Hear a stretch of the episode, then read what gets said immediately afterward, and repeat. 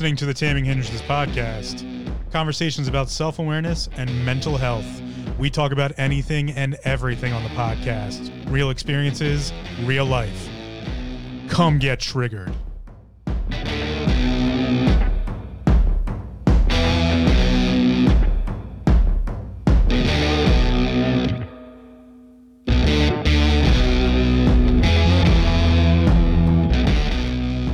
Welcome to another episode of the Taming Hindrances podcast. As always, my name's Phil.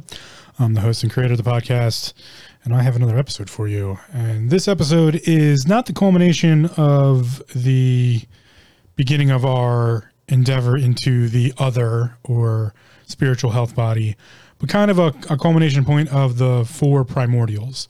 And I, you know, not to get ahead of myself, but next, next episode, I'll talk about how all of these come together but just as a, a, quick rundown, we have, you know, chaos, creation, order, and then today's episode, destruction. And destruction is the last of the primordials, but it, in the end, sends us right back to the beginning.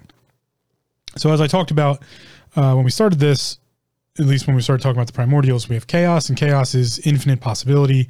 Creation is um, the using of that infinite possibility to and then applying a structure to it. In some cases, this might be what would be known as naming something. To create it is to name it. In the ancient cultures, we would say we named it or created it. Thus, you could think about yourself. You were named, and by your naming, you were created as who you are, gave you an identity, if you will. And then we have order, which is the filling of that uh, that structure. That we named something, we gave it structure. That was creation, and then we filled it with some stuff. And the filling was the the making of the order. We were ordering it into being whatever it is that it is. And finally, we have destruction. And destruction is one of those things that always gets a negative connotation. And we all know how I feel about connotation. The reason destruction gets a negative connotation because it's an ending, and we don't like endings. Endings are typically tragic, or there's a loss, or it's very hard for us to let go of things. That's what destruction represents. And I represent destruction uh, as the Wu Chi symbol, or the a circle that's made up of a dashed of dashed lines. So uh, an incomplete circle, it's just a circle made up of dashed lines. And Wu Chi essentially translates to or is what came before. The Wu Chi is what came before Tai Chi. And I, I talked about that uh, way back when in the episodes leading up to, you know, what makes up our reality essentially, or I really got into it when I talked about choice and change and how choice begets change and how that interplay of the Wu Chi to Tai Chi to the separation of sides ends in the yin yang. So, in that specific set, if we looked at that diagram, which I'm not going to get into too heavy on this one, but if we looked at that specific diagram, we look at what makes up everything that came before. And that is destruction. Destruction feeds everything back to chaos, and chaos is essentially what came before. But even then, because there was an original starting point, there was an original set of chaos. Chaos was, and then creation came along and started using pieces of chaos different probabilities and well different possibilities. Infinite chaos is infinite possibility. So it started taking some things and making things creating them and then they got made which was ordering them. And then eventually those things just were destroyed in some fashion. Now destruction can be multifaceted. It, it can be a good thing it could be a bad thing it could be it, it's it's not just one thing. Destruction is a process or a finishing it's a finality. So by that scheme, when we look at just, you know, naming something, right? So if, if we had infinite possibility, we have chaos, and then we name something, we give it creation. We are creating something from the infinite possibility. Let's take a kitten, for example, because I like cats. a kitten's born and the primordial soup of nature created a kitten. Then somebody comes along and adopts the kitten or raises the kitten, even if it's just that kitten's mom. And that kitten develops an identity. And that is what fills in the creative side of a kitten was made, a kitten was created. Then the identity of that kitten gets filled in. And everyone's probably met a cat of some sort in their lifetime. If not, highly recommended, unless you're allergic, then, you know, do it anyway, but just less often. But when we meet cats, we find, you know, dogs, I find dogs to be all very similar. Although people who have dogs will tell you they all have their own personalities. I'm sure that's true. I just know cats better. Cats all have their own weird personalities. Some cats are assholes, some cats are cuddly, some cats are just, you know, antisocial. But that's the identity of the cat. Now, we, as their servants, we give them names. And so we we name our cat, you know. And when we name the cat, we in our own mind create an identity for that cat. We've just created the identity of the cat. The kitten is now Octavia or Bubbles or um, Sir Floof. I don't care what you name the cat, but we've named the cat. Now we've given that cat, we've created an identity for that cat. And then that cat will fill in, it will make up that identity as it goes about its life. And we will often use those things to describe that cat. And that's the process of order, the yin yang balance. Then, unfortunately, that cat will pass away, or a terrible situation may befell that cat, and it will be essentially destroyed. But as we know about energy in our current realm of physics, you can't really destroy energy. That's not possible. And well, the chemical makeup of the cat doesn't necessarily destroy itself. We might bury it or, you know, cremate the cat or whatever, do whatever the cat and then, you know, it its essential nutrients will go back to the soil and then maybe it'll grow some mushrooms and then the mushrooms will end up growing into a flower bed, who knows. So as far as those types of things, yeah, what we know as the identity of the cat, beyond its just physical catness, that might be destroyed. But the rest isn't. It just goes and becomes something else. And even then, we go from the living memory of the cat to now the post memory of the cat. And then in of itself, it becomes something new. It becomes stories or you know, reminiscence. So, in that sense, death is a, a good representation of destruction, but really, I look at it as the before. Destruction is is the is the finishing piece that marks the position of everything that came before it all gets returned to chaos and then can become something new. And in some cases that is an infinitely small amount of time, it just instantly becomes something new. So it, it's destroyed and almost simultaneously is now something new. Goes right into chaos and gives and is then given a new name or a new moniker or a new idea, a new structure, and is goes through this recycling process in which then it then it will be ordered, and then eventually that will be destroyed, and it's just continuous. So destruction is really the representation of continuation. And we often use it as, oh, this was destroyed or that was destroyed.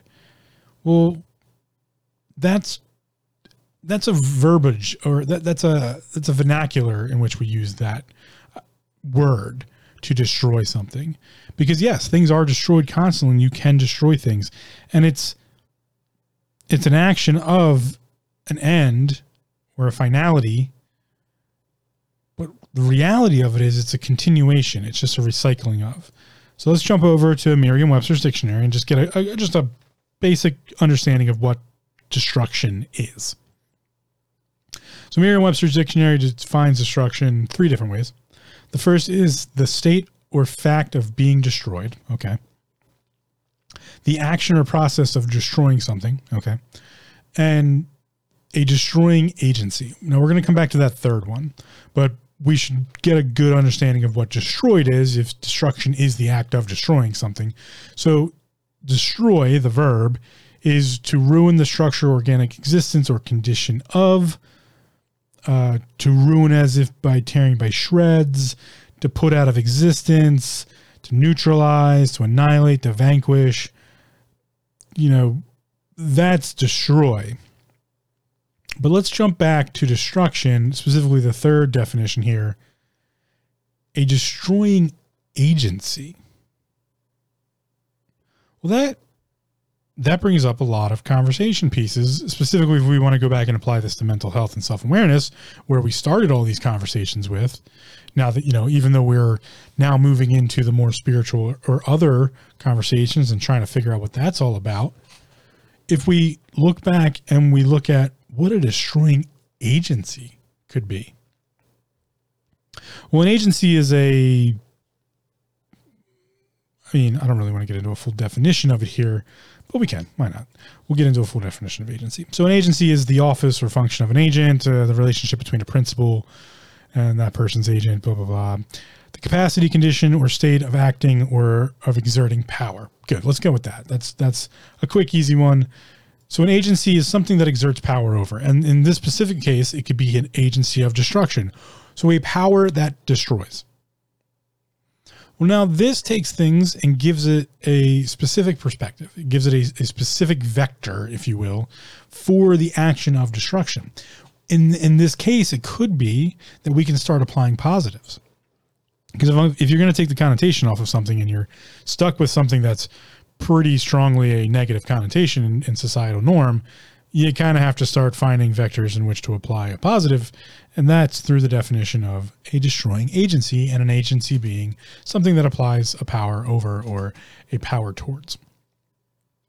So, in that case, you listening to this podcast, not to tout my own horn here, but you listening to this podcast could be a destroying agent of anxiety or your you know, could be destroying your anxiety, could be destroying your, I don't know, misconceptions of reality for yourself, could be destroying the bonds that are holding you back, all sorts of things. I mean, you could, you can twist the words as much as you want, but we could also, again, go back to the, the negative connotation and we could look at a destroying agent such as, you know, alcoholism or addiction.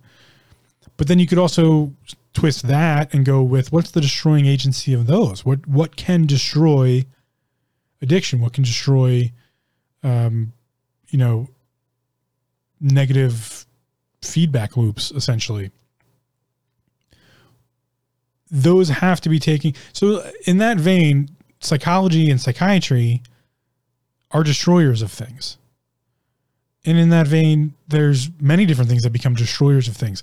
So the idea of destruction, we can start to lose its negative connotation. We can look at, oh, okay, destruction can be a good thing. If you want to make potato salad, you essentially have to destroy some potatoes because you take a potato and you boil it to soften it up and you know cook it thoroughly. In doing so, you are destroying the chemical bonds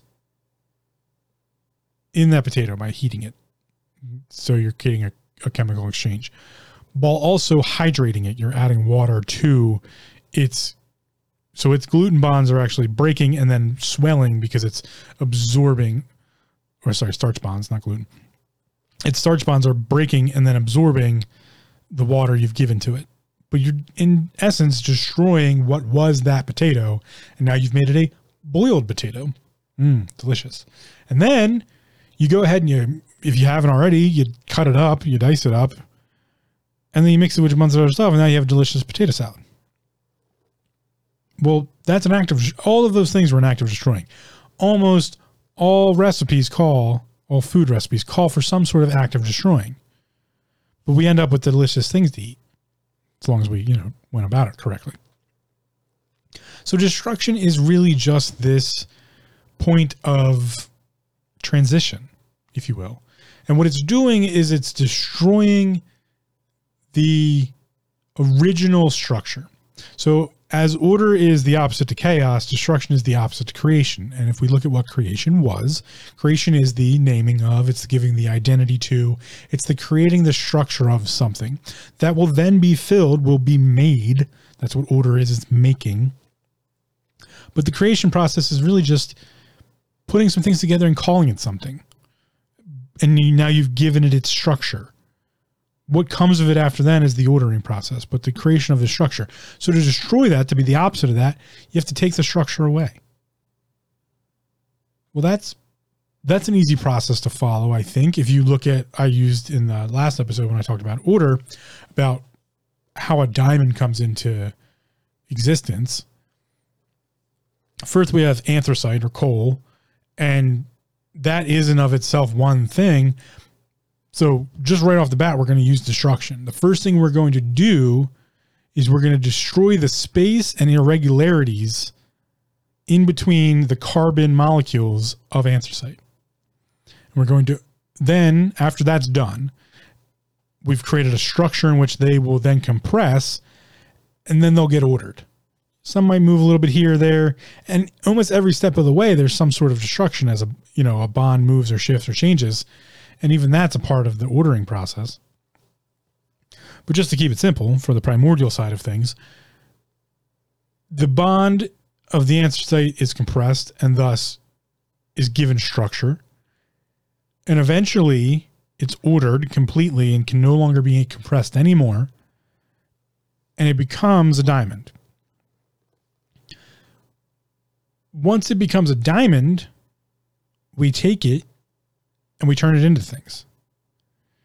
And that's a destruction. So we have a raw diamond, and then the jeweler adds facets.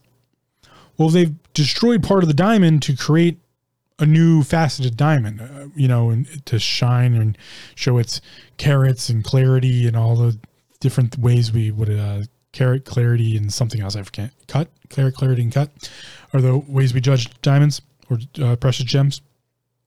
So we need to, you know, destroy it in some way to make up the jewelry. So the destruction process just breaks down the original structure, the original identity of the thing, and allows it a new identity. Well, this is the part of every story in all of history that tries to explain what death is. So, destruction is in some cases the realm of death. But if we take it from the perspective of the primordials, destruction is not an end. It's just a it's a transition. And by that light, that vein of thinking, that idea, death would just be a return to chaos death is a destruction of a physical form and body, the death of the physical body. So when we look at the primordials, we can kind of look at the life cycle and how things like reincarnation or those types of ideas could have plausibility. So if we have chaos, we have the primordial soup of everything with all this infinite potential. Then some sort of copulation happens between two individuals and we get the creation of a child. This is the first cycle. Everything that happens inside of that system follows chaos, creation, order, destruction and then a child is birthed and we do it all over again and then we name a child and we do it all over again. So in form and function of primordial mathematics if you will we have plenty of deaths and rebirths throughout our lives constantly. You know for humans you know we have this thing called puberty. That's a death and a rebirth. Uh, we have the first job, gaining responsibility, first kiss, first sexual intercourse experience, losing one's virginity. We have, you know, the first time you got drunk, definitely killed off some fucking brain cells on that one. That's some destruction and recycling. you know, there's all of these different reincarnations, if you will, these all, all these different death cycles that happen. We just don't call them that. We don't look at them in that light. And they are the realm of destruction. They're the returning to chaos, which is to say we can rebuild ourselves whenever we want to, but you have to destroy who you were before in some manner. It's not to say you have to throw all of it out. Just like the diamond doesn't stop being a diamond, we just faceted it or, you know, gave it a certain cut or cleared up its clarity a little bit. We made the diamond, you know, more subjectively beautiful or more subjectively pleasing. It's possible to do that with ourselves. Now, in the grand scheme of it, yes, sure. You have a child, it's born, it's named, it lives, and then it dies. Because humans were apparently made to die at some point. But the death is of the physical form. How we associate that is much different than what we call the person. And this is how I like to say that we write our own stories as we live and then we publish them when we die.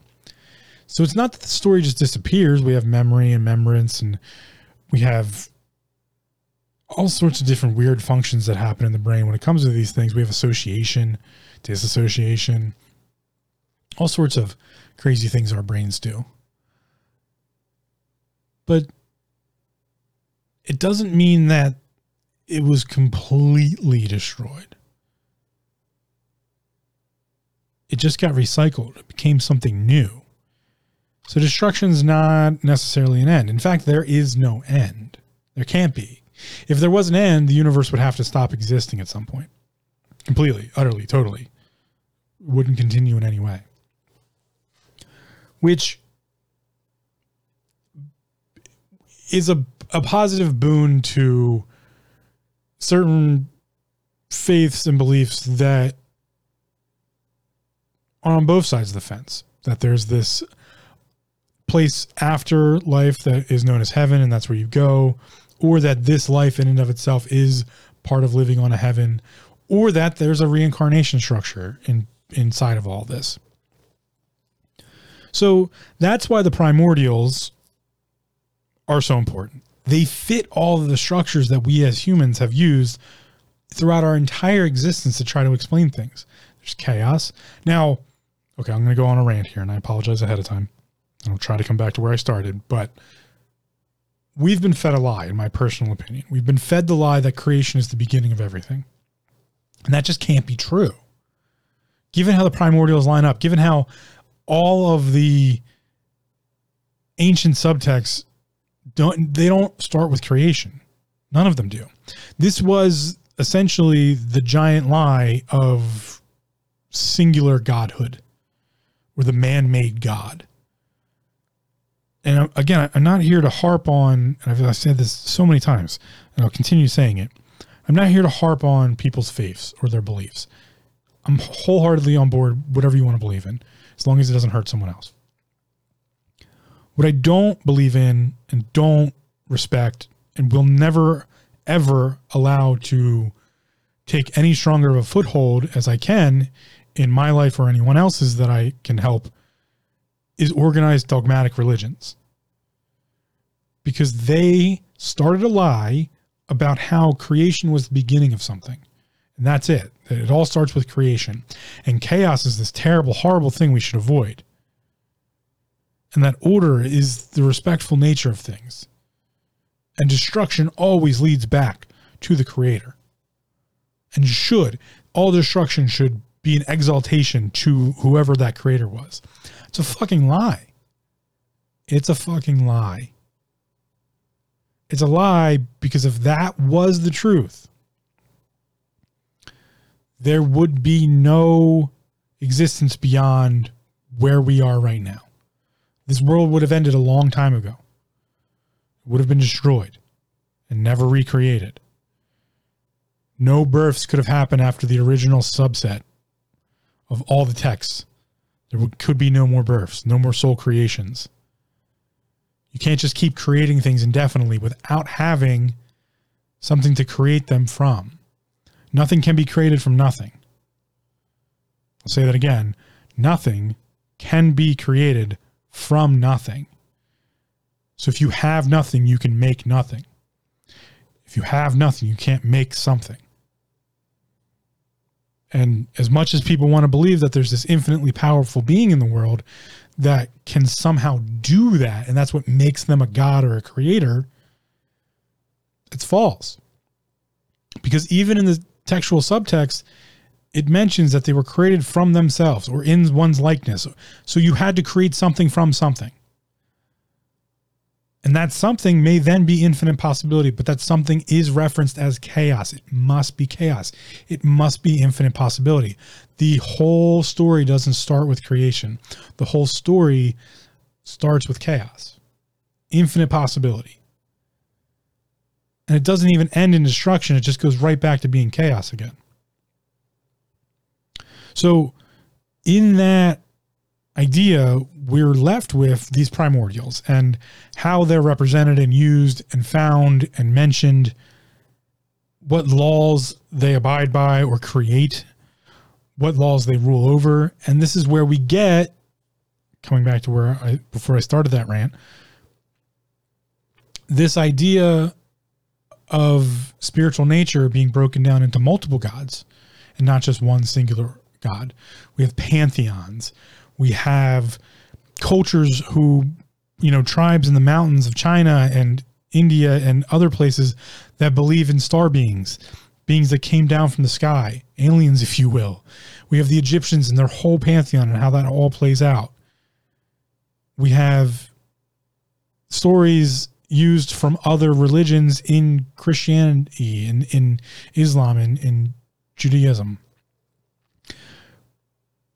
we have all of these commonalities throughout the entirety of human history, at least that of which we can find and read.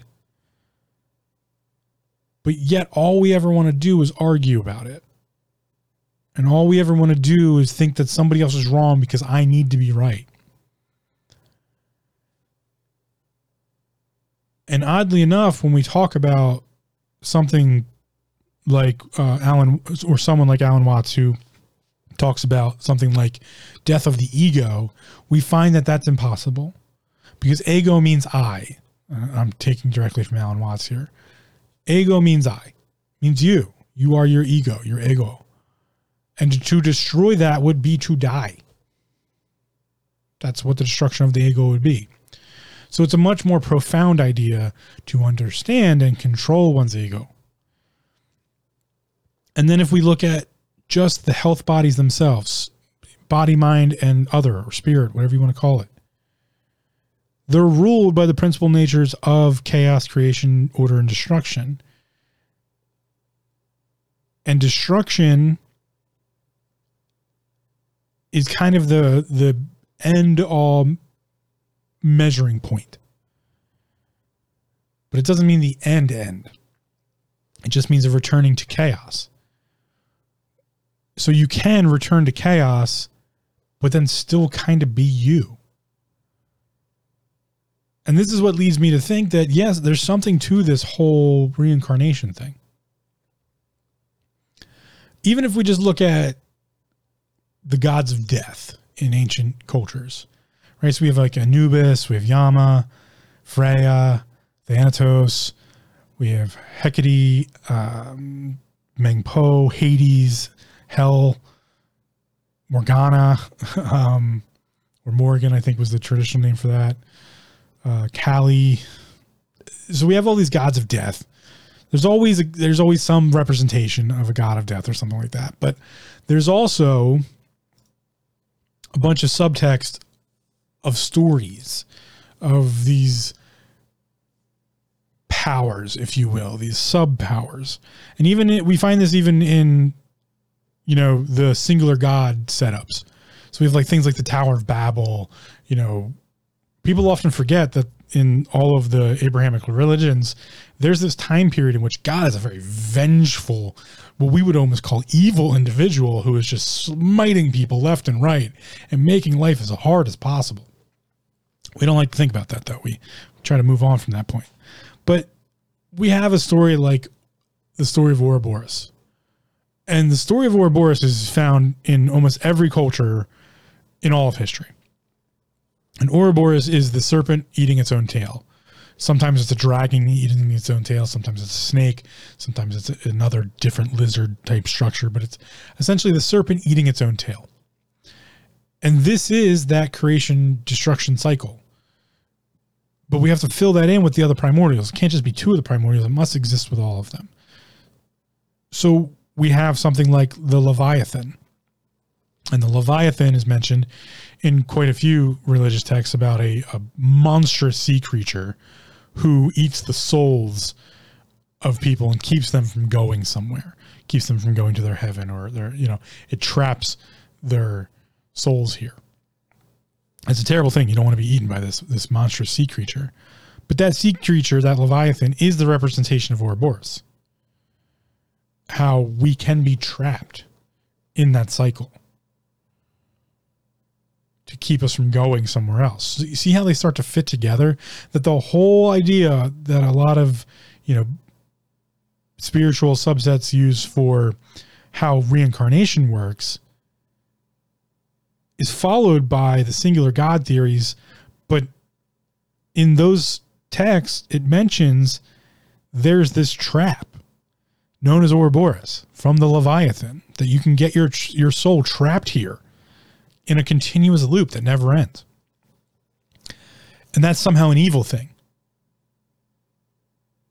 So you see how they start to they start to twist things and they start to, you know, all of history is filled with these stories about how the pagans were evil, terrible people, and they weren't. They weren't. They just weren't. You know, in modern society, we look at, you know, like the Vikings, like, oh, they raided and pillaged and raped. Some did. And yeah, it was fucking, that's, you know, it's a terrible thing to, to do that to someone else. They also built community and then built a whole subset of laws. They had ruling laws for how to interact with other communities and then internal laws and how to deal with oneself. And they were very forward thinking for their time if we look back at it. You know, women had rights. You know, uh, you know, there was essentially eye for eye punishment systems. There was a whole set of laws in place and this whole idea of Viking to Vike started to break down. And then they became farming communities, really. And more so, they were farming communities than Viking communities. And eventually, the whole Viking thing just kind of went away. And they became community communities with, with laws and orders and, you know, had all of these things in place. So from chaos, they had creation, then there was order, and then eventually the whole Viking thing was destroyed. And that's not just the only culture that did that. In China, they have this whole time period in which they call it the um, the Warring State period in China. Fascinating thing to look at um, the interplay of the houses and the Sun and the Han and the all of the interplay. Um, in Japan, they had the um, unification of Japan, the in the Edo period, you know, or the time frame we typically reference to the samurai. We have all these unification processes throughout history that were these destroying of the old ways and creating new ways, but all it had this amalgamation of chaos. And if that's what humans do, and we've we've really kind of culturally proved that we've done that forever, would it not be a very short leap to take to look at what we could have done to the belief structures to make up a singular God format. And that to use that as a basis for a lie to rule over people. And I'm not saying a singular God's a wrong answer. Again, I'm looking for some sort of answer in the spiritual realm of things. That's what this discussion is is getting towards. But if destruction is the endpoint that returns us to the primordial anything, to the, the infinite possibility, then creation can't be first. So if creation isn't the first thing, then what are the Abrahamic religions or the singular God theories? What are they really getting at? Well, if we look a little bit deeper, I think we'll find that they get at an argument. A, a structure they what they really created was a structure for warfare no, that doesn't make them all evil. Not every Christian is evil. Not every Islam, you know, Muslim's evil. Not every uh, Jewish person's evil. That's not what I'm saying. What I'm saying is the organizations, the individuals who created these ideas were human. Unless they were flawed and fallible, because that's what humans are. Their texts even say that about themselves. But these are human ideas we're working with. Do you trust your neighbor to tell you how the world was created? Do you trust the person down the street? Do you trust your, you know, who do you trust to tell you that? I don't trust anybody but myself, in my personal opinion. And I don't think you should either, because as I said before, you're the one who gets to do the ordering. You're the one who gets to define this life, define who you are. And we need to stop giving that power to other people because they don't have our best interests in mind. They never will because they have their best interests in mind. And that's kind of the way it's supposed to be. You know, beyond the relationship of parents and their children, but even that goes awry quite often, more more so now than it used to ever. And in some people I've talked to, one individual specifically, uh, Jenny Moonstone. If you ever want a tarot reading, go look at Jenny Moonstone. It's on the archive on my website. She's a great tarot reader. Uh, she brought up a really interesting point, and that point was during our meeting. I apologize, Jenny, if you didn't want me to share this, but you didn't mention it, so I'm going to go with it anyway. Um, that original sin could be the idea of the mother separating herself from the child. That could be the factor. That could be a factor of original sin. But even that works in the context of these religions. And the only reason I brought that up was to look into who do you believe on that, right? Am I supposed to believe a set of texts written by humans about something that's not human? Or just take it as a guide? I'm going to take it as a guide. Because, yeah, I'm sure there could be some reality to that, some realism, some truth. But more often than not, there's a lot more falsity in there because humans like to corrupt and coerce and rule over other humans because they want to be lazy. They want to have easy lives. They want to be better than their fellow people. And that's what the one God religion created. The one God religions created an argument that was their truest creation. It was not the creation of a God. It was not the creation of Allah. It was not creation of God. It was not the creation of um, Yadvihi. Yadvihi. I apologize because I never get my Hebrew correct. Or the ineffable name for God. Like, that was not what they created. What they created was a way to go to war. They created a difference of opinion and that difference of opinion, specifically in the Judea and the Abrahamic faiths, are all about the prophet. Was the prophet Muhammad? Was the prophet prophet Jesus? You know, uh, was the prophet Noah? Who was the prophet? Or not? No, I apologize. I'm not getting that. It doesn't matter. I'm going to get too stuck in that conversation. It really comes down to like who was the prophet who was the human telling other humans about not humanity? Right then and there, we started the very basis of the distrust.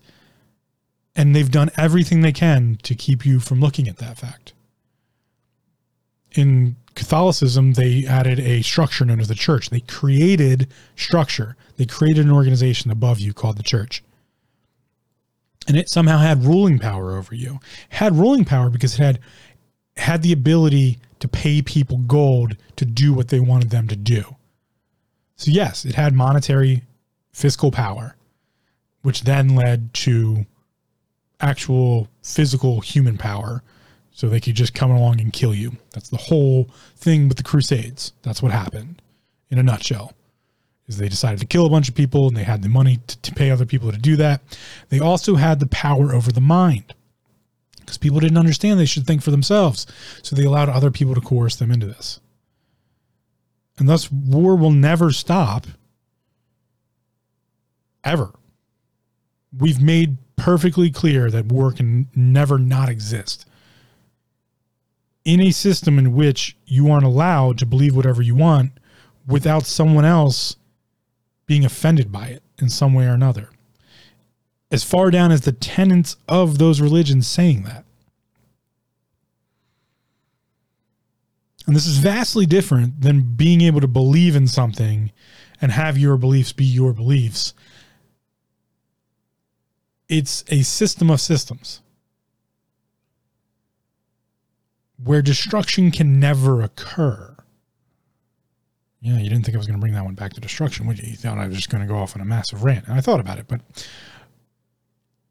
we've eliminated the ability for destruction to occur in modern society, specifically when it comes to our beliefs. There can be no destruction of a belief structure, it can never return and become something new or better. That's not allowed. Many have tried. The whole split up of the Christian churches into their own belief structures, like the you know the Mennonites, the Presbyterians, the Catholics, the Roman Catholics, the you know the separation of all of these different tribes, if you will, was supposed to be the destruction of the singularity of network of belief. But that didn't work. In fact, it just made it worse. And then even in the Muslim community, and they didn't have as many split offs, but they have um oh I'm gonna forget both of these, I apologize. Sharia and well let's just look at that. Sharia law. That's a that's a human made fallacy.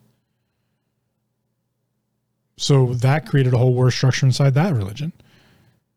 And in Judaism, we have, you know, um, they have quite a few different splits, but, you know, you have Orthodox, non Orthodox, you have um, Hasidic. So, so we have all these split offs, which were supposed to be the destruction of the singularity, and they, it never worked. In Buddhism, we had the addition of spirituality to become spiritual Buddhism, which then we have Shinto Buddhism. We have the practice of spiritual Chan Buddhism. We have the practice of spiritual uh, Zen Buddhism. We have Chan and Zen Buddhism just as a philosophical split off, and they have their own differentiation. It's this constant, never ending cycle that never actually has full destructions. What they're doing is they're just manipulating the, the act of destruction and never actually allowing for destruction to occur. And I say they, and I don't know who that actually is. Maybe that is some omnipotent force that controls us all. And there is this singular God that does all these things. Who knows? I don't know. In fact, I don't think anyone really does. And if they do, they're not going to share it, right? Because that's their that's the ultimate trump card to keep in your back pocket. But if we look at the basis, these stories, the primordials, they are throughout all of history. Be it a pantheon of gods, a singular god, no gods, full anarchy, full atheism, any of it comes down to chaos, creation, order, and destruction. Now, the corrupted part in today's society is that act of, of two pieces because they go hand in hand. Remember, creation and destruction, they're, they're the opposites of each other. First lie that occurred, the first coercion, in my personal opinion, is that creation is the beginning. That's not true. Nothing creates nothing. Nothing can't create something. And the second is that destruction isn't allowed. It's blasphemy to leave the church. Blasphemy. Makes you a horrible fucking person. You should be killed. That's what Catholics believed all the way up to modern society, where they realize, oh shit, we have to stop killing people because people are figuring this shit out. We're not allowed to do that anymore. We got to figure out other ways to destroy them. See, they are still trying to destroy things. They're just not allowing for destruction to occur. And then that's the real coercion is we've given the moniker of destruction to the negative. Now, destroying something's bad. Bad, bad. No, bad. Must not destroy. If we haven't destroyed anything, we've never progressed as a people. Every time a building's destroyed and a new one's put up, you know, your measurement of, of progression, that's subjective. And I'm not getting into that, but right now at least. the act of destroying must occur for there to be progress, to return to chaos, to then have new creation, to have new ordering, and then be destroyed again and just keep the cycle going. Now, ultimately, we have to decide if the cycle is correct or not.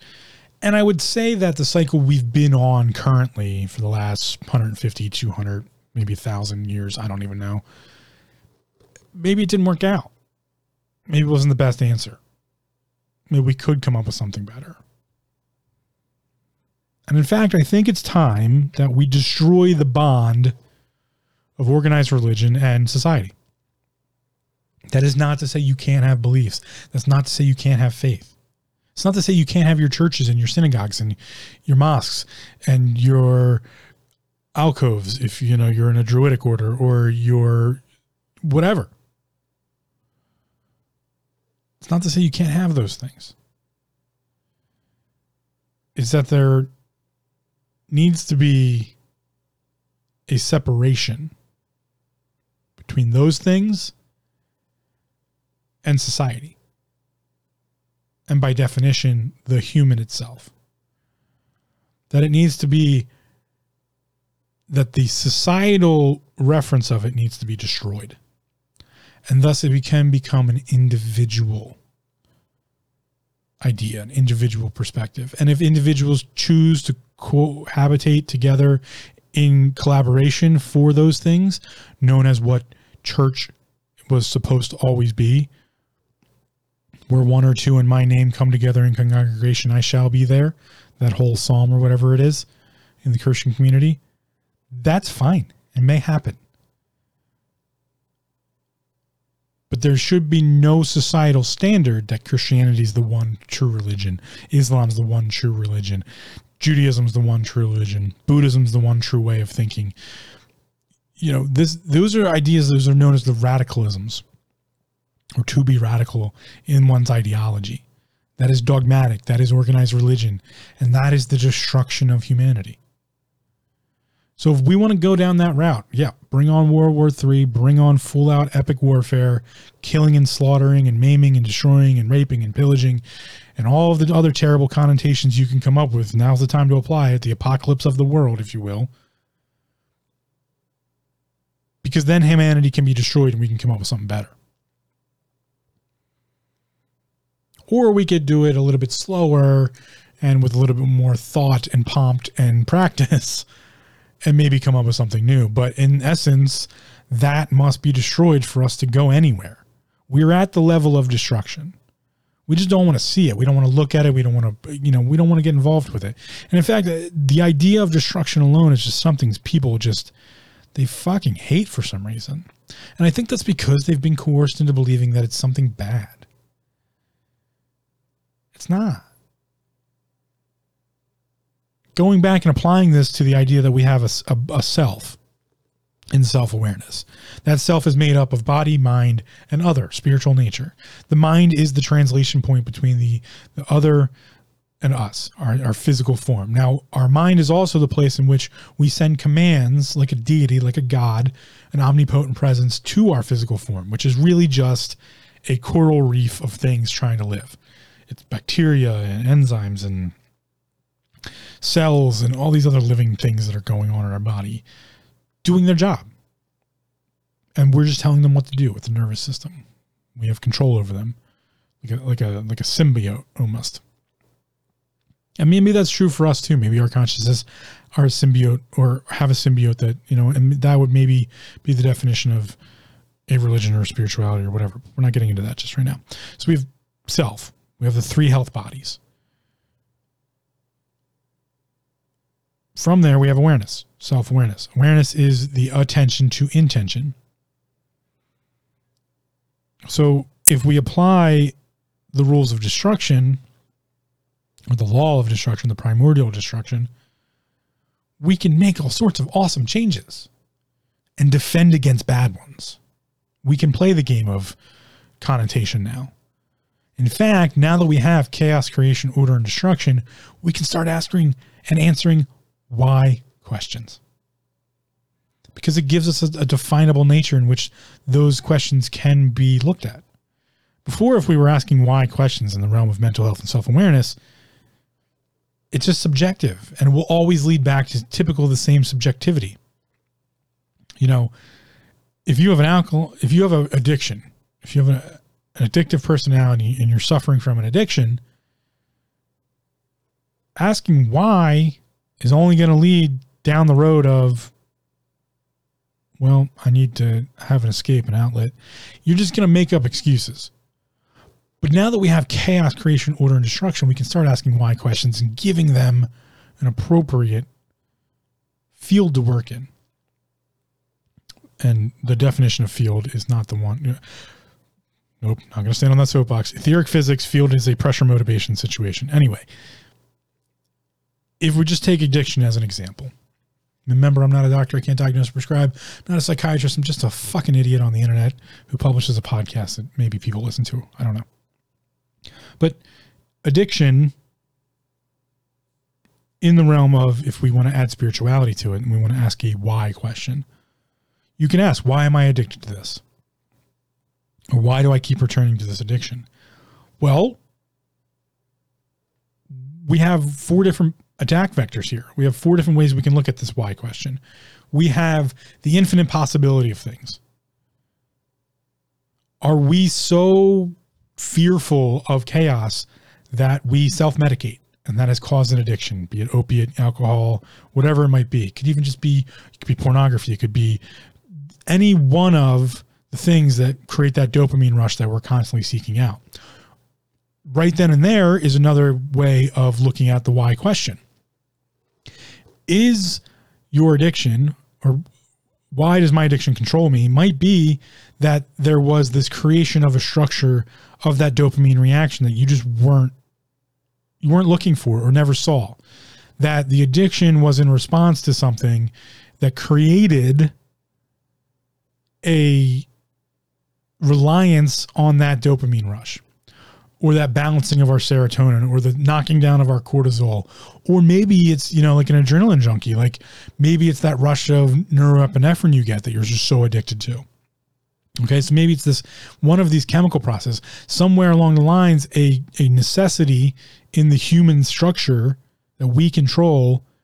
There was this link built between the action of the addiction there was a creation of the, that link between the action of the addiction and the the rush of chemicals that we really like. And that was maybe in response to something. And if that's the case, it's been ordered. It's become a full on fucking addiction. So you can destroy it now and make it something new. Or maybe you're in the ordering process and that addiction, we can ask, you know, why is this addiction controlling me? Maybe it's in the sense of order. It's the we just are so used to habitually using our time to do that thing that it's in the realm of this is how I'm ordered. This is this is my making of. I'm making me, right? I'm making my myself. I'm making my week go by. I'm making my day go by. That's a making action. That's the realm of order. We can also look at it from the sense of destruction. Why is my addiction controlling me? Well, maybe your addiction is the destruction piece you're trying to use to make a new you. But really, all you're doing is just shaving off a small piece and sending it back to the primordial existence of infinite possibility, and then trying to slap your name and moniker back on it and give yourself that new identity. But you're holding on to that addiction every time. Or maybe you just need a fucking coping mechanism for now. And it's not the fact that it's singular addiction. It's the fact that you are necessitative of an addiction. Like I said, maybe you have an addictive personality. There's all sorts of different ways you can start to look at this to get to a better framework to create a new thing. Because you have to remember, you're infinite possibility. You are a child of fucking chaos. You're not a child of an omnipotent deity. That's a falsity. Not that you aren't allowed to be, your creator could be whatever, doesn't matter. I'm not I'm not here to argue that. If you want to believe in God, if you want to believe in Krishna, if you want to believe in, you know, whoever. If you want to believe in chair, I don't care. But that's not the starting point. That's the creation point. Before that, it's chaos, infinite possibility. Your, if you want to believe in a creator, that just means your creator took infinite possibility and made you, gave you a structure, and then your parents gave you a name, or someone gave you a name, an identity of, of sorts. You get to choose what that is. Now, if you want to go against the laws of chaos, creation, order, and destruction, it's not going to end well for you. It's going to be a very uncomfortable, very destructive, well, not destructive, but very uncomfortable, very, I don't know, misrepresented life. Specifically, if you're going to go against the laws of nature, because the laws of nature play by these same primordial rules. And nature is just a field, and its field is pressure motivation, and it's looking and seeking balance at all times and it's doing that asymmetrically. That's the idea of ordering and making. It's to find balance. Nature is a maker. It's an orderer. Creates things. It creates it from that primordial essence of infinite possibility. So even if you want to believe in the creator thing, that's fine. Totally okay with it. You just have to understand that the lie you were fed was the lie that that's the starting point and the ending point. That's a falsity. You can't live in that world because there's no you in that world. If a creator created you and then you go back to that creator, and that's all you're supposed to do, that is your identity, then what's the point of you being you? Or, or what's the point of that whole lie known as free will? There's no free will there. That's a lie. Free will allows you to go against that structure and live your life for yourself. I'm not saying, again, I'm not saying it's bad to believe in, have faith in a deity or an omnipotent structure. You just got to stop believing in the bullshit that you've been sold from your church or your spiritual you know, controllers because they have no fucking idea what's going on. They can't even describe chaos, creation, order, and destruction. They'll just be like, no, no, no, no, no, no. There's just God. Well, it's false. You can't just have one thing. Not possible. In fact, God in and of itself is a human idea. It's created by humans. So it, that, can't, that can't be the answer, is where I'm getting at because I found these subsets of things. And you don't have to believe a word I say. You can just call me a fucking quack. But I want you to think hard about this. This is all this podcast has ever been about. Is just really think hard about these things. And I might be 99% wrong, but take that 1% of truth that you feel or you hold on to or it makes you think about something and changes the way in which your mind is grasping all this and run with that. And just make up your own mind on these things because the group think, the group mentality is it, that has been destroyed. That is what the 21st century has brought about. It's the whole switching over from the age of Pisces to the age of Aquarius.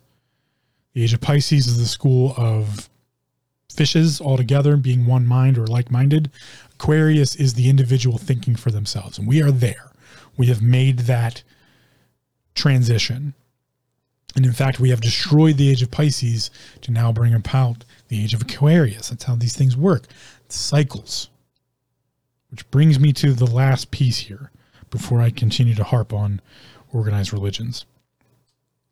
Destruction is the representation of the cycles. And I am now comfortable with saying that another universal law is that of cycles. And cycles themselves can change. They can be destroyed and renewed, but even that in and of itself is a cycle. There is always a cycle. That cycle might be 21,000 years, that cycle might be two minutes.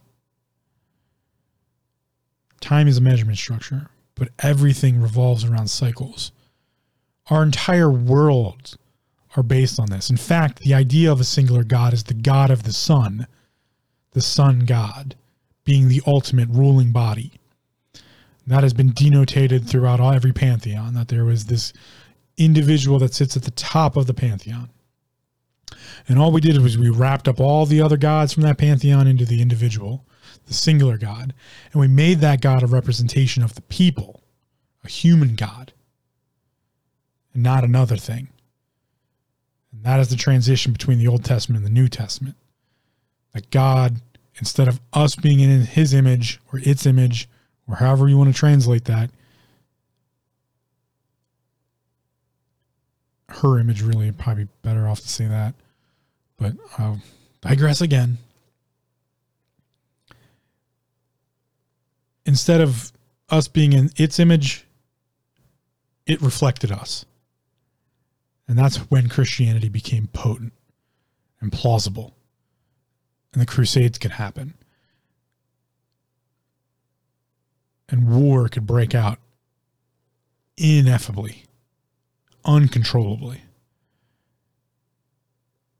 because man wanted to be its own God and it found a deity to call its own. Get rid of all the other ones. No, no, no, you're not allowed to believe in that. That's not okay. One God. And that ruined cultures, ruined existences. There are entire peoples who have been wiped off the face of history, not just the map, history itself, completely unwritten out of history due to that structure, due to the corruption of humans, corrupting the idea of a deity, of a god, of an other higher spiritual power. We're just now starting to unravel some of this, to, to, to fold it back and to look at what actually happened. But because no one was paying attention at the time, entire peoples, entire ways of thinking, cultures were wiped off the map because they wouldn't abide. Others were powerful enough to hold their ground. But even then, and by doing so, they were coerced and corrupted. So we've we've destroyed the age of Aquarius. We've destroyed the thinking in a group and only understanding what we're told. And now we've we've made headway and we're starting our journey off into the age of Aquarius. Sorry, the age of Pisces into Aquarius. We've destroyed the age of Pisces. We're, we're moving into the age of Aquarius, where you have to think for yourself. The age of Aquarius is the age of knowledge, age of wisdom. And to do that, I think it's a good practice to step back and look at what everyone has always talked about. And some of those things I've mentioned already, but also look at the universal law structure. And the universal law structure, I'm now comfortable saying, includes cycles. And those cycles are what brings about balance, essentially. Because the universe is always seeking balance, it will do that asymmetrically we are always on a cycle of some sort of cycle. There's always some sort of cycle occurring. Balance is constantly being sought. And as above, so below. What happens in the realm of spirituality and other also happens to the physical form of body, translates through the mind. But just as we are chemical bonds and materials, so are stars. We're stardust. We're just walking, talking stardust you know. So as above, so below, the same things that make up planets make up you. The same things that happen spiritually happen physically. The same things that happen physically happen spiritually. And these are ruled by cycles and the constantly seeking of balance. Destruction is the representation in the end of the cycles. Order is the representation of balance. Chaos is the infinite possibility. Creation is as above, so below. It's the structure. But it all starts with chaos. Nothing starts with creation. It's just the vernacular and the vocabulary we've used for so long make up this understanding. And that's where I started way back when, when I was like, we got to take the connotation out of things, got to destroy connotation because connotation doesn't bring about proper understanding. What it does is it creates group understanding, and that's has its own place. But again, we're moving out of that. We're moving out of the group understanding into the individual understanding. Something I commonly refer to when I talk to people is if you can't under if you can't describe something in your own words, you don't understand it. and you need to go back and look at it again and come up with a better understanding. Because again, if you can't if you can't describe it in your own words, if you're just reading off verbatim what someone told you, all you're good at is memorizing facts. You're not good at understanding something. You don't know how to use that information. That's the difference between knowledge and wisdom. So, to be honest, it's the difference between being educated and actually being intelligent. Those who are educated are just taught to memorize things. It's just an indoctrination of academia to educate someone. And we should destroy that function too. Got to teach people how to think for themselves. Cool. You need to think for yourself. Can't rely on other people to do it for you. Because all of history has proven they don't have your they don't have anything good in mind for you. That's the lie of singular creation point. That's the lie of you can't destroy something other than inside you're not allowed that those systems are in and of self self. So start living for yourself instead of some if you want to live in your god's image and act in your god's behalf that's one thing. But most of it has been corrupted into living for that god in and of itself. And i've kept my opinions to myself for a while but I think I'll share one now. Everything I've looked at is leading me down the road of reincarnation is absolutely possible, if not plausible. And in some function, it would seem that humans are resources or a resource of some sort and that it would be absolutely possible, maybe not exactly probable, but possible, that we're harvestable in some way. Specifically, when it comes down to what we would define as those deities or others. Because every contextual thing that's ever been destroyed has to do with the worship of multiple gods or deities. And even in the systems in which, when we did have paganism and when we did have polytheism, the destruction was of the other god's power by its factor of worshippers. And there are some ancient structures, specifically those out of Egypt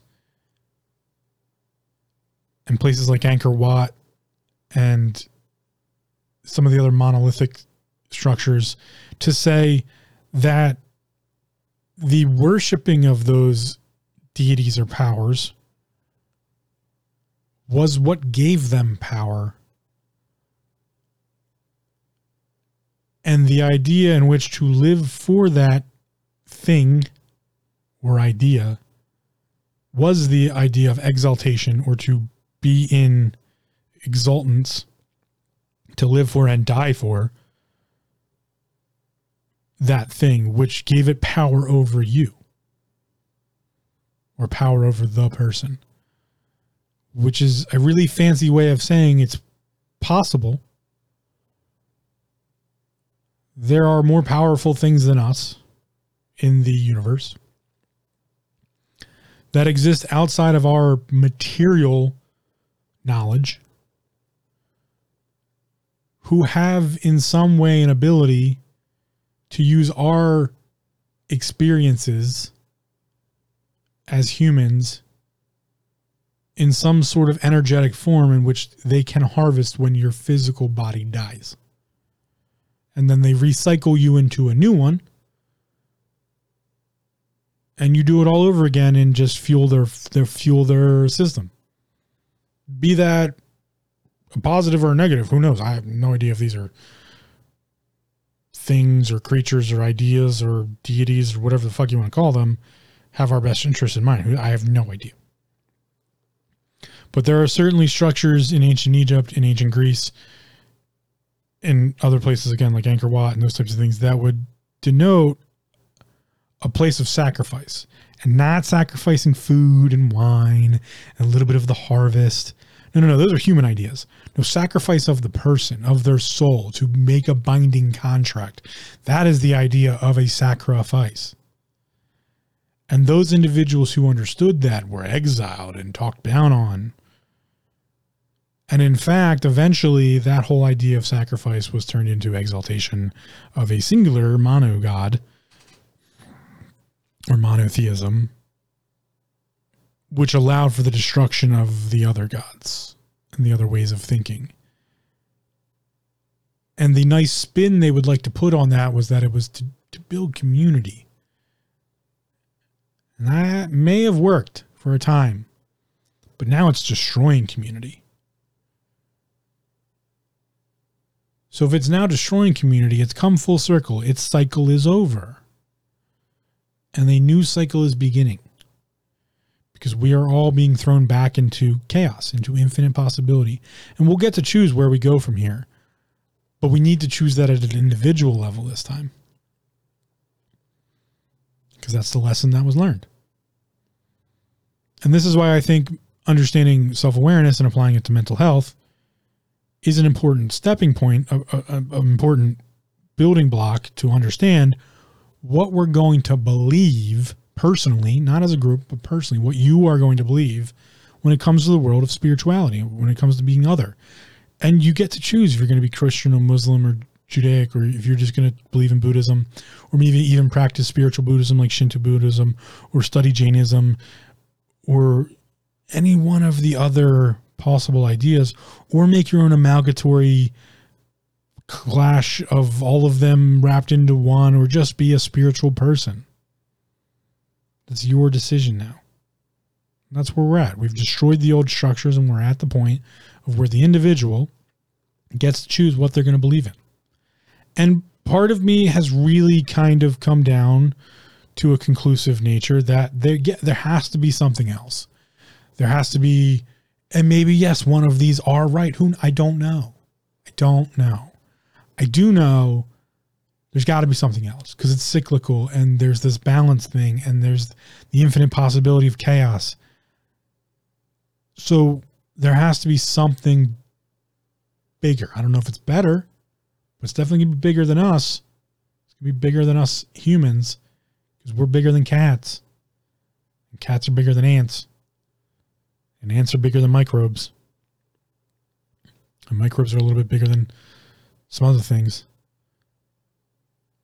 So there's maybe something bigger than us. And we've never explored our infinite possibility.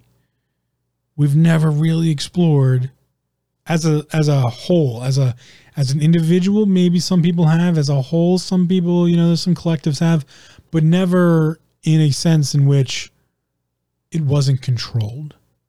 And I think that's the truest cycle that now needs to break, now now needs to be destroyed and refunctioned, rehashed, is the controlling of information when it comes to the infinite possibility of humanity. The Mancies, the woo woo of the world, to quote someone like Cliff High, to, you know, to look at what is the reality of the nature of someone like a Jenny Moonstone, you know, doing real cal- calculative spiritual work with people you know, reading tarot cards and, and, and looking into those types of things. What is the reality of psychic nature? What is, you know, the CIA has done plenty of investigations. In fact, many, many, many organizations have have looked into this stuff and it's all been inconclusive but they still use it. And essentially, remote viewing as a whole, if you look into remote viewing, that's a fascinating deep dive into the CIA's program and the military program of um, remote viewing and how, you know, it was used, it was studied, and people still practice it to this day in the public and private sectors. And the mistrust between communities has led to the controlling of information. And the controlling of information has really been the factor of human history. That the winner gets to write history. We were under a collective idea that yeah, they have our the winner has the you know the good wins, right? The good person wins the fight, and they get to write the history about it. Well, that was wrong. We need to destroy that understanding because that's not what happened. Bad people, in the connotation of bad, as far as historically, morally, or ethically incorrect people, they wrote history and they controlled the information and they lied to us. It's my personal opinion. We were lied to. And we need to destroy that function. To destroy that idea. And that starts at an individual level. It can only start at an individual level because that's where infinite possibility begins. And then you can create something and you can order it. And you get to destroy that too and start all over again. That's that's that's Ouroboros. That's the story of the Leviathan. That is Wu Chi before before existence, before it happens. That's what destruction is. Destruction leads back to infinite possibility. So if you want to get back to possibilities, maybe you don't want them to be infinite, maybe that's too many. You still need to get back to possibility, and that's the realm of chaos. And to get there, something needs to be destroyed. It needs to be fully ordered. And then its its its creative structure needs to be removed and sent back to the realm of possibility. And you can do that for yourself. I would not advise trying to do it for others. it's tough. Um, and that's the gift of some people. Some people do get to help with others with that. I'd like to take it from a more individual standpoint, and you, you got to do that for yourself. So if you have something in your life, pick something small to start with, would be my suggestion. And you want it to change, you have to make the choices that correlate to that. I talked about that in episode eight and nine.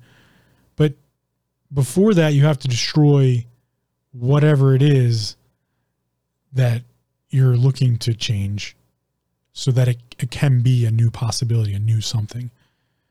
And you have to understand that that's going to create chaos in the realm of how it all comes together. We can never really know how it all fits back together or what it's going to become when we change it. So we have to be comfortable with that. You have to be comfortable with chaos as the beginning point infinite possibilities where everything starts. But you can quickly give it new creation. You can quickly give it new structure and then go about ordering it however you'd like after that. Just you have to start to work in these cycles, to work in these ideas, to find the balance that you, you want, to create the change you want to see in the world, right? That that old adage. Uh, Gandhi, I believe that's Gandhi. Um, but I've rambled on enough, I'm sure, at this point, as I often do. I'm long winded by nature. Not going to change that, sorry. Not destroying my long windedness. It tends to work best for my mind. And hopefully it works well for you. So, next episode, we'll go over how all this fits together. We'll go back over chaos and creation and order and destruction. I kind of did some of that here, but we'll really dive into it a bit and look at its interplay and how we can use it specifically when applying it to our mental health and self-awareness. But i want to continue down this track of looking at what is spiritualism? What is the possibility of the other? How can we get a better understanding of it for ourselves? Because that's where i'm at in my personal life is i don't have a spiritual life. I don't have a spiritual body. I'm sure it exists somewhere but i don't have an understanding of it. And this is me going about i'm almost kind of dragging you along with me to figure out what that looks like to me. What is my understanding? And I talked about a little bit of it here where I have this idea of, oh, okay, you know, maybe um, reincarnation is a plausible possibility. But I think it starts with these these interplays of chaos, creation, order, and destruction. That's why I started with them. And we'll expand upon it from here. And hopefully, I'll either have helped you or maybe in, in, some way found my own understanding of what a spiritual thing is like what is a have what is the spiritual body made up of? And maybe it's as simple as it's just uh, it's just energy or it's just uh, ether or it's just like a really weird cat. We don't know about that's just constantly like fucking with shit. Who knows? That's that's the beauty of it all i suppose all that's subjective. And again, we're in the we're in the realm of why questions. So going back to that about spirituality being the realm of why questions, ask some why questions about destruction. Why can't I destroy my habit? Why would destroying ha- my habit help me? You know, now's the time to start applying those why questions. And if if they're not working for you, step back to the non-why questions, but use the frame of reference for chaos creation, order, and destruction as kind of a a way of figuring out how maybe to progress into those why questions. And we can get a little deeper and a little deeper and a little deeper. So go destroy some stuff. It's good for you in some cases. Just be careful how you do it. Be mindful of how you do it. And I'll see you on the next one. Um, I don't know if I have anything specific on the archive to reference to you, but it's always a good job, a good idea to stop by the archive you know, maybe once a month or something like that. I, I, tend to upgrade the archive as much as possible when I find new stuff or new interesting things over at taminghindrances.com. But, you know, always a good idea to stop by because I might reference something in there. For this one specifically for destruction, I don't really know if I have anything good on there. Alan Watts, I think, would be a real on the um, archive. I have some links to Alan Watts's work, and he really is a good function of destroying the Western mind and and helping it understand. We're just he, he's good at destroying the the barrier between the western mind and the eastern mind specifically when it comes to to the art of zen or the thinking of zen buddhism. So i guess that would be my reference there. I'm sure there's something else on there but check it out every once in a while and i will catch you on the next one. Remember go destroy some shit. Thanks for listening. Come check us out at taminghindrances.com for show notes, links, resources, and more. Also, don't forget to subscribe to the show via iTunes, Stitcher, RSS, or your preferred platform. If you leave us a spiffy review, we might just mention it on the show. Now go be awesome, and just remember to breathe.